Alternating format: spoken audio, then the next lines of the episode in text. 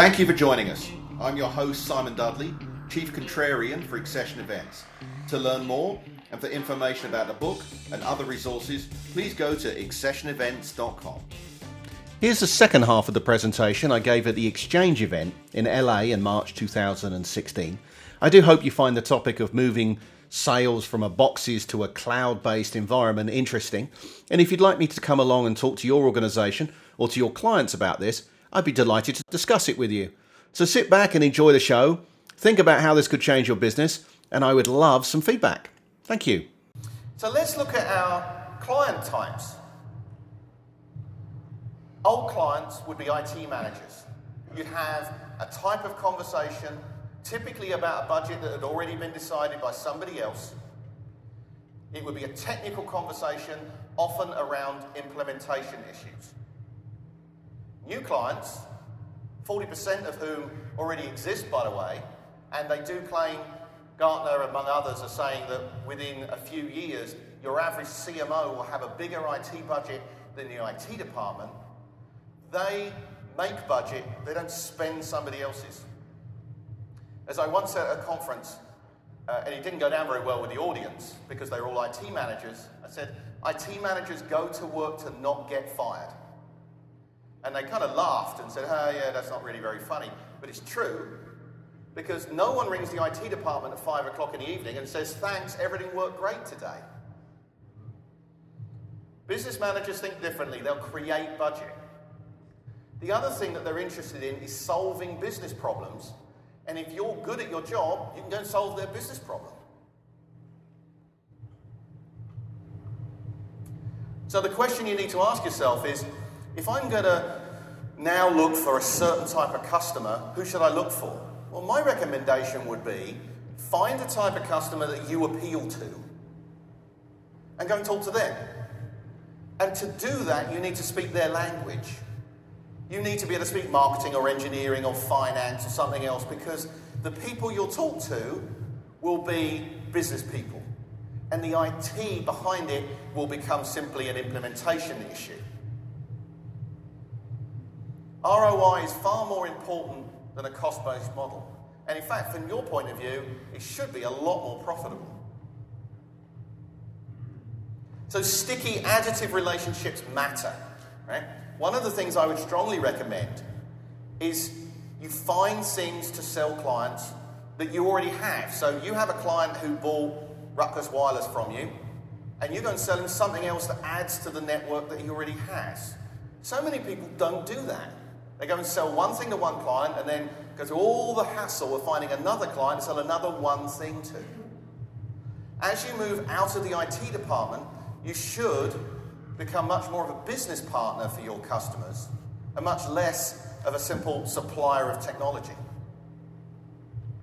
I should point out, and I've done this because I work quite closely with a number of distribution companies, that I've said to them, to distribution, the distribution people, you're excited about the cloud, aren't you? And many of them have said, well, well, actually, we think it's the existential threat that will destroy our business.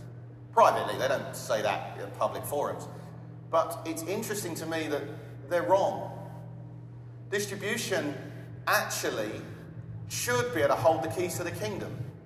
And the reason I say that is because manufacturers know their thing, resellers can't know everything, but distribution should be able to pat numerous different solutions together into a cohesive whole that a reseller can supply and a customer will be happy with. And customers who have relationships like that with their suppliers are going to be a lot harder to dislodge than ones who supplied a whole bunch of boxes that they've now already installed. We all know who this lady is. Nobody? Susan Boyle. Susan Boyle. Was she the world's greatest singer? No. Was she the world's. We'll leave it as singer.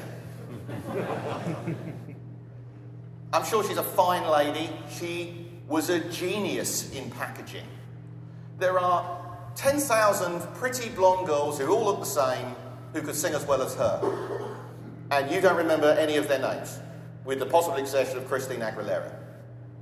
That's about it, I would guess. A few others. This lady because she was unique, was remembered. Now, I'm not suggesting you all go and have radical surgery and end up looking like Susan Boyle, because I'm not coming back next year if you do. That's just too frightening, a room full of Susan Boyles. But, and horror. But, her uniqueness was important. And if you can't explain to your customers why you're unique, then you're in trouble. So make certain you have a unique proposition for your clients because otherwise they can shop you. And in a cloud world, that becomes incredibly important. So here's a suggestion. One of the things that I'm always shocked that people don't do, resellers, manufacturers, distribution, everybody doesn't do, is they don't solve a problem of concern to multiple organizations. Now, what do I mean by that? Well, let me give you an example. Back in 1986, I was a fax machine salesman because I was young and strong and could lift a fax machine. They weighed 100 pounds each and cost $10,000. They were big things in, 10, in uh, 1986. And I could lift one into a client's site and I could put it down, and the old wizened 26 year old sales guy could go and do the actual demo. And what was interesting about that was that we would go and ask those clients after they'd done the demo, and they'd normally buy two one for each of their offices, and it would transform the way they did business. And then we would say to them, who else would benefit you if they had one of these? So, of course, they would then give you the names of their top three clients and maybe their top two suppliers. And you could go away and say, hey, if you want a better relationship with Bob down the road, you should buy a fax machine. You know what? It worked incredibly well. That market went from 60,000 units a year to 2 million units a year in two years. The network effect of fax was incredible. Now, I'm not suggesting you guys go and sell fax machines. I, I think the market is, is full. I hope it is. I don't ever want to do a fax again, and I'm sure many of us don't. But the point is, if you get involved with clients at a business level, and you help one of your clients have a closer relationship with their customers and their suppliers, then you become a cohesive part of their overall business strategy. That doesn't sound like an IT supplier anymore. That sounds like a very different job. And when your competitor comes along and knocks on the client's door and says, Oh, we got the same thing that your friend's got, but it's 15% cheaper, they'll look at them and go, well, So what? That's irrelevant. They're part of our supply chain. We have a business partner, not a bloke who supplies the boxes. That needs to be thought about. Now, cultures of businesses are changing, right? The culture, and of course, that would none of this would apply to anyone in this room, I'm certain. But in the greater scheme of IT resellers globally, many of these things are true. They're about making money now. They're about selling what you have in an imperfect market. An imperfect market is one in which the clients and the suppliers aren't necessarily aware of each other's positions or the price of the products. It's what economists call an imperfect market. It's certainly the old way of doing things. Certainly in UC and in AV, keeping the magic in the box was an incredibly important part of the story. Make it as complicated as possible so the client has no idea where all the profit is. Well, that's going away. The sales cycle was all about boom and bust. You do a great big deal, and then you couldn't afford to do any more business until the client paid you. Well, cloud makes all that go away. And lastly, and perhaps from a cultural point of view, the single most important aspect was that sales, marketing, pre and post sale support were all siloed, different, culturally different, and sin to the client as a different thing.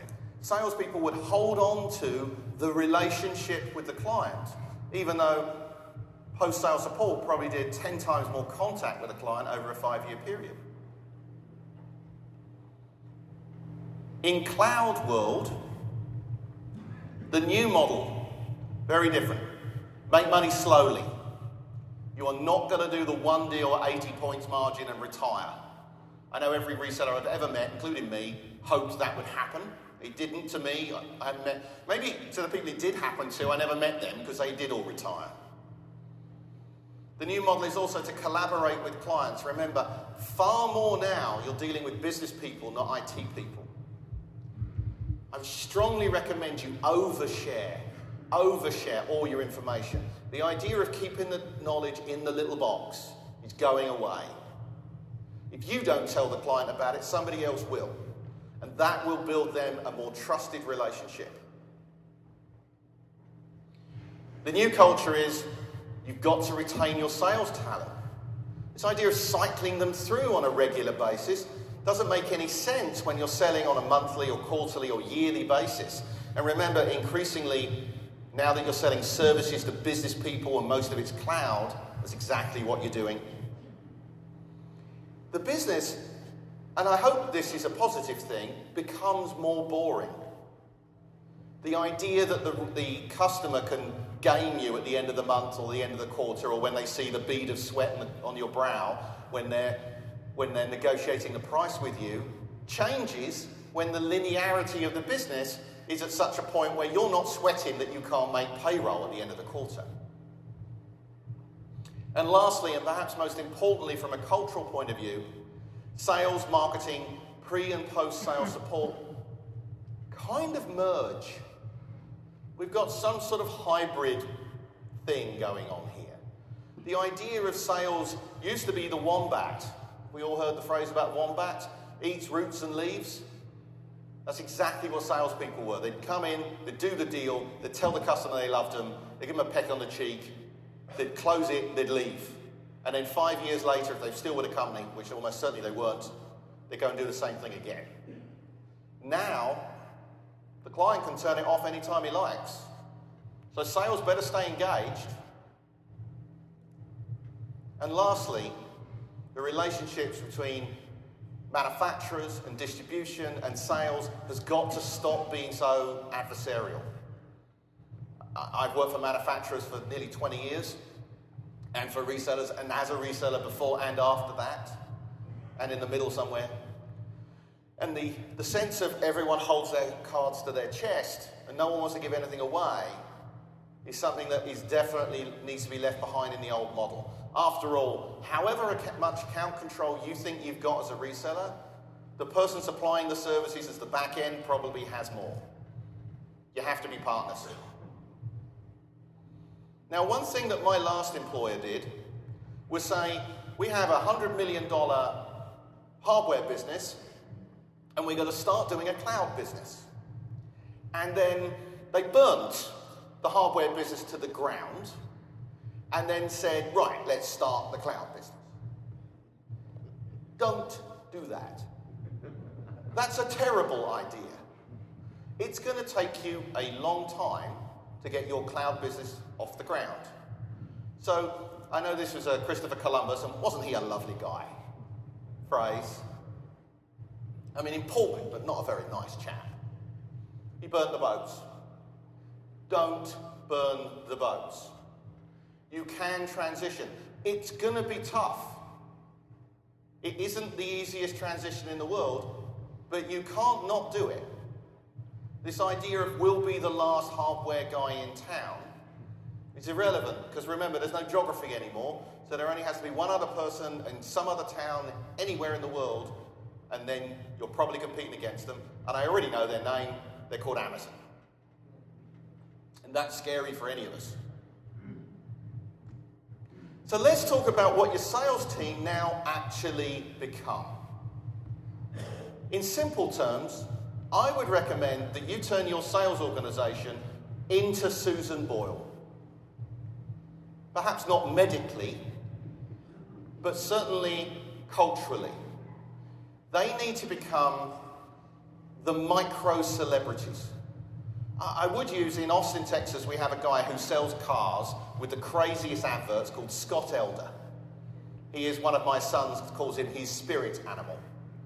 Every town has a bloke who sells um, he sells mattresses, cars, or couches in some crazy way by doing mad adverts. I think every town in the country has one of those. I'm not suggesting you have to go that far, but everyone knows who that person is and doesn't know who anyone else is. Because in a world in which 60% of the sales cycle happens before you know the client exists, you need to be in a position that when they do start looking for this stuff, there you are. You are on the internet. You have a presence. There is stuff they can get hold of. Oh, and a quick tip. If your marketing department says, We've got all this interesting information and we're going to put it behind a firewall, and any client who wants it has to tell us everything about themselves, yeah, give them a bit of a slap because it doesn't work.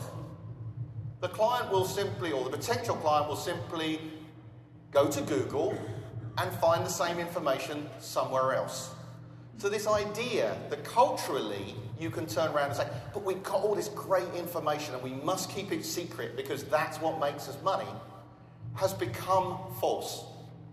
You need to give it all away to the extent that when the client then finds it, they go, well, he's a good chap, or chap S, such a word exists, and they'll be the one I go to.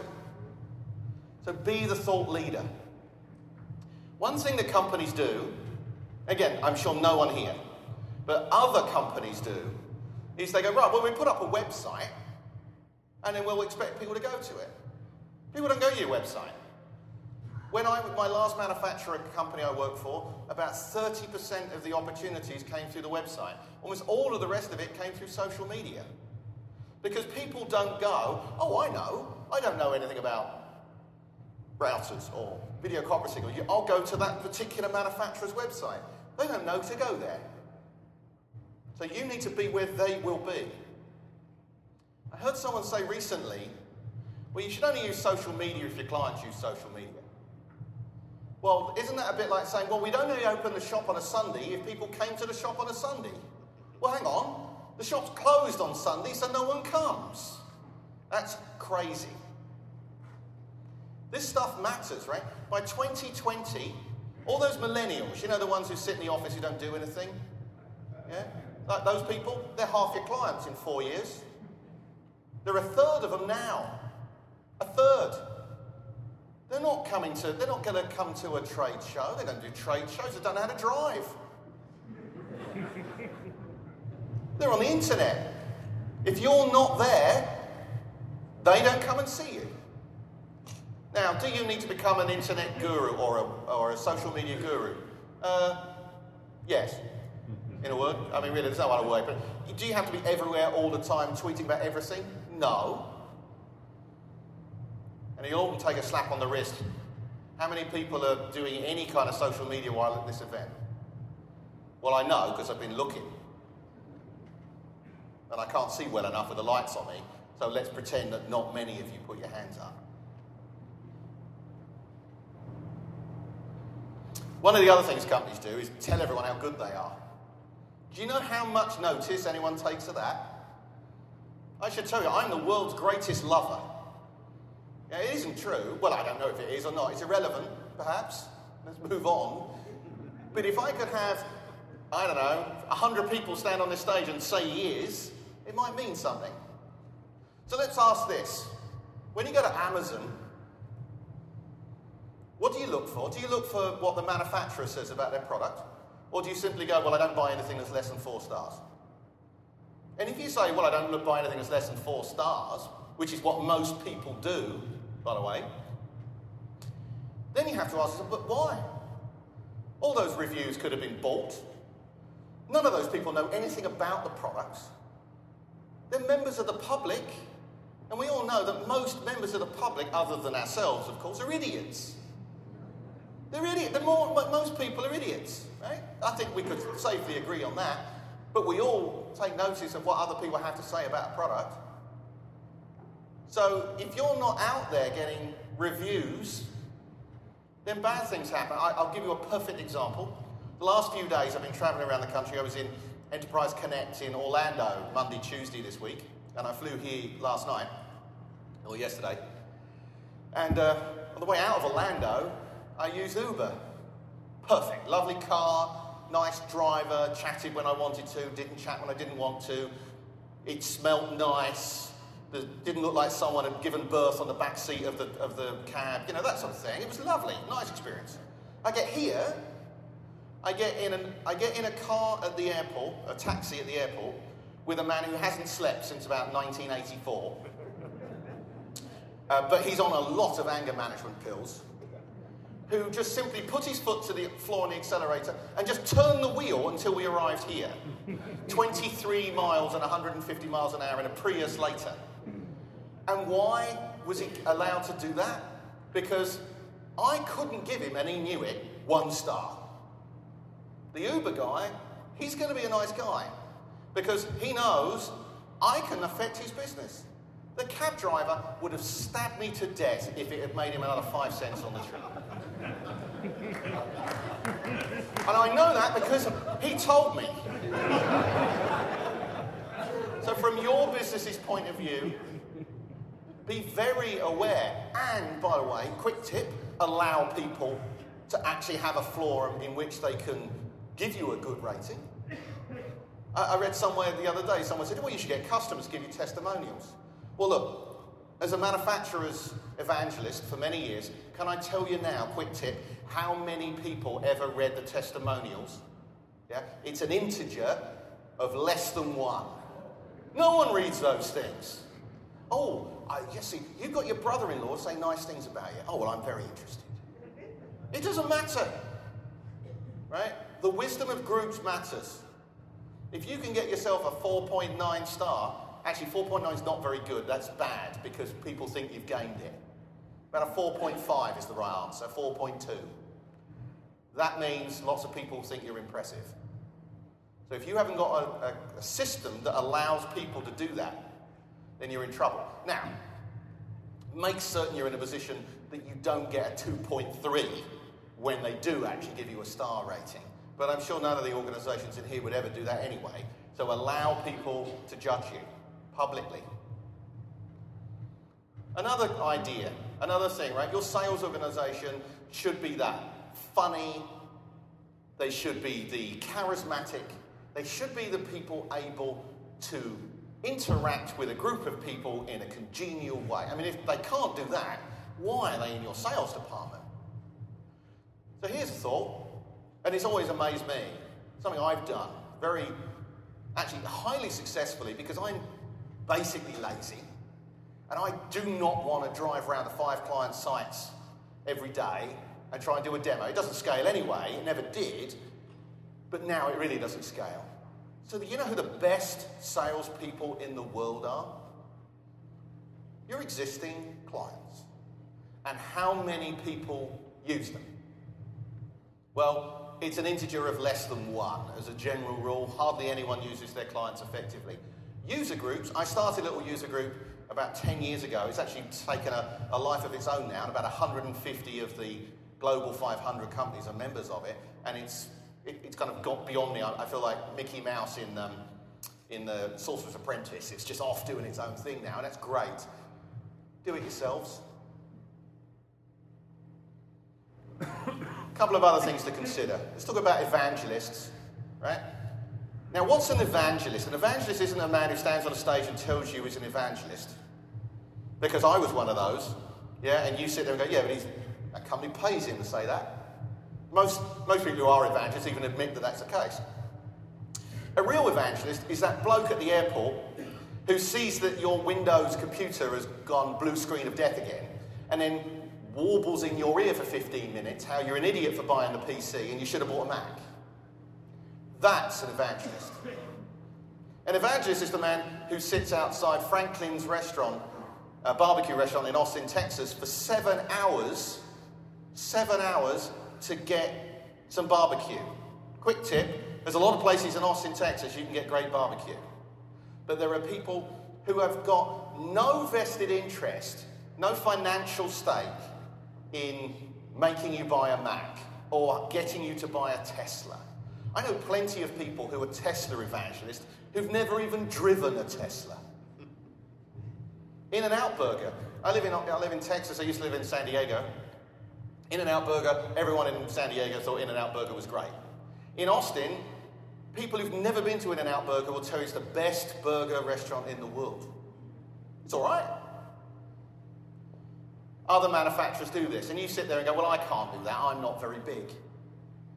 But actually, you don't need an army of evangelists. You just need what they call the thousand followers. Now, every band, every band that's going to be successful knows about this. Every author knows about this. Those organizations typically, the Rolling Stones may be bigger than you, but the far, far vast majority of organizations that do understand the thousand fanatical fans are probably in the same economic scale as your own organizations. Build those. Have people who, unprompted, will go and tell other people how great you are. It's not very hard, and it's incredibly powerful. Are you going to be the next Apple as a result? Perhaps not. And Apple have probably changed it a bit. Like the iPhone is not an evangelical product for Apple. But anyone running an Apple laptop, you just know they're going to berate you as to why you're still using Windows. And you want people to say that about your organization. So here's my call to arms. There is two types of salespeople in the world. There is the old type of salespeople, the gunslingers, the Butch Cassidys, the guy, the guy who will tell you that he, he doesn't need Salesforce, he's not interested in CRM, he's got his little black book. He goes and sees the customer and he closes the deal. We ever met any of those? So let's look at what a, what a gunslinger is. He's effective, but only against single targets. He's completely independent. He never even wants to show you what he's written in Salesforce. Not that typically gunslingers write anything in Salesforce. They're not team players, they make horrible managers because by their nature they're selfish. They're often people with a special talent. Have you ever noticed how the best coaches in football are not ex players? Because the best players don't make good coaches, partly due to head trauma, one could argue, but also because they were naturally good at it and can't understand how to coach someone else to get there. The other problem with gunslingers is they do have nasty habits, right? They've got one gun, Colt 45, bang, shoot the deal. They're pretty untrainable. They'll tell you they want training, but they won't actually listen to any of it. They're very loyal to themselves. How many salespeople move company? You can see it in the LinkedIn profile. The, the sales guy has moved to six companies in 10 years. Yep, I recognize that guy. There's no plan. And they can be rather gunslingerish which means that the gun goes off in the car.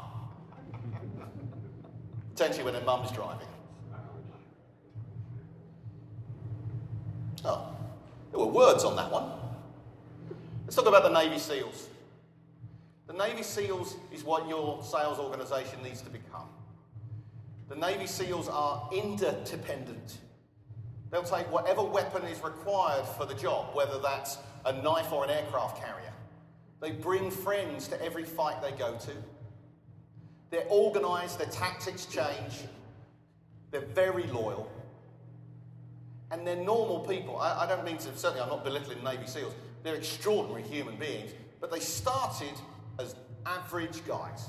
They started as a farm boy from Iowa who went off, became a Marine, learned to become a Navy SEAL. And they scale.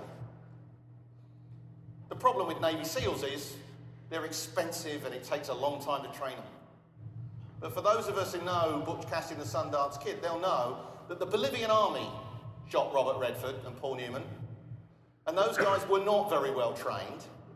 I think it's funny in the picture, I don't know if you can see it very well, there's a guy at the back with a rifle. I suspect that's the manager, making certain everyone else points the guns in the other direction. you don't need a world class sales organization. You just need a disciplined one that works as a team, who works with the rest of the organization. It's the bond Q dynamic. So, the conclusions marketing has been reformed. I do think it's sales' turn. Doing what you've always done will be a failing strategy. You need to have deep relationships with clients because it's a much easier job to sell to them and their customers than it is to find a new client. Because you're going to sell to business people, you need to sell business problems, not supply technology to IT departments. You need to be present in the world so when the client decides he wants to find you, you're there. Don't try and work harder at the problem. You can't do it. Scale it. Train an army. Don't rely on the, the, the wildly talented individual contributor. Their days are numbered. I would say are over, really. It, it doesn't work anymore.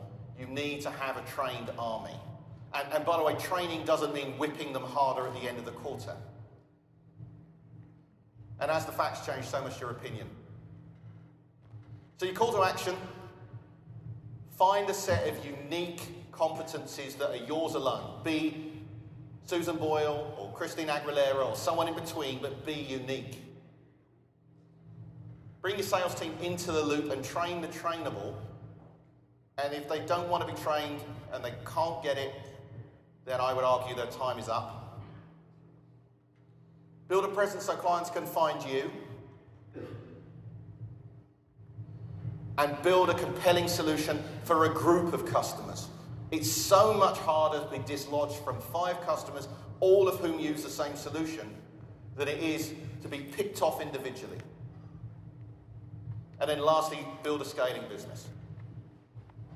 And on that note, I'm going to say remember, Many a false step is made by standing still. It's an old Chinese proverb. It continues to be true. And I think it truly is time for the bar. So thank you very much. I hope you found it useful, and I will be there.